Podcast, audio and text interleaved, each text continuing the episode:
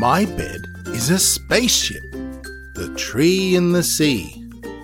Chapter 10. Mushroom Heads.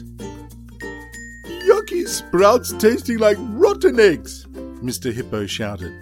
Incorrect calculations, bloated the scroll of the galaxies. Bad manners indeed, yelled First Officer Zip. Intergalactic homework, screamed Curtis. They each said the thing that they most hated, to take their mind off the fact that they were hurtling as quickly as they could to the bottom half of the Iron planet. The iron on this part of the planet was trying to repel them. To overcome this, Curtis had the hyperdrive on full. Ah! The spacemates yelped in unison. Curtis turned the engines off as the whole bed fell to the floor. There was a mighty thump, and they then bounced back off the ground. They spun upside down, and the spacemates all screamed again. Ah! The bed accelerated back to the floor and up into the air. They bounced up and down at a belly-wobbling, eye-spinning rate. Curtis aimed the bed towards an area of rock the size of a bus. It was shaped like a mushroom. He attempted to bounce beneath the overhang so that he could knock it off, like he did with the toadstools in his garden. He missed. They accelerated into the air again. Yummy chocolate behind glass, Mr. Hippo shouted. Senseless sums, bloated the scroll of the galaxies.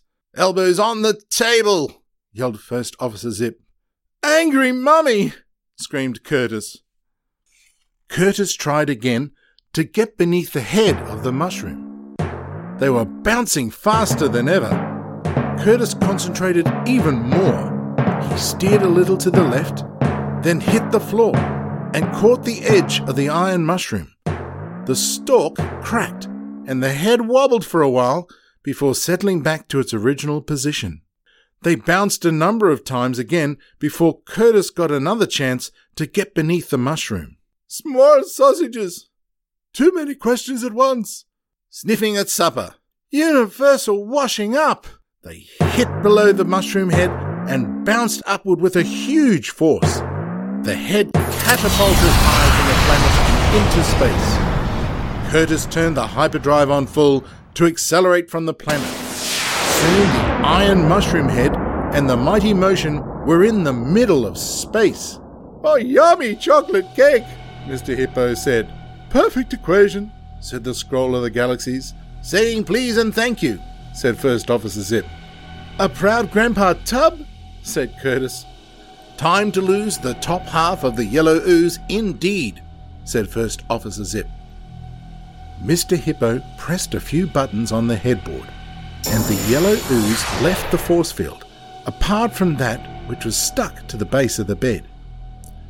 The released material squeezed together into a ball and started bouncing around the universe. Curtis then steered behind the lump of iron. Every time that they came close to it, it moved away. In this way, Curtis could guide it close to the iron-painted meteor. When they were close enough, the meteor began to follow the iron lump. Curtis stayed between the two, propelling the mushroom head towards the planet of Z. The meteor followed. All was going according to plan. Suddenly, a message came up on the Mighty Motion's headboard. Help! The tree in the sea is about to sink! Help! The tree in the sea is about to sink! Help! The tree in the sea is about to sink!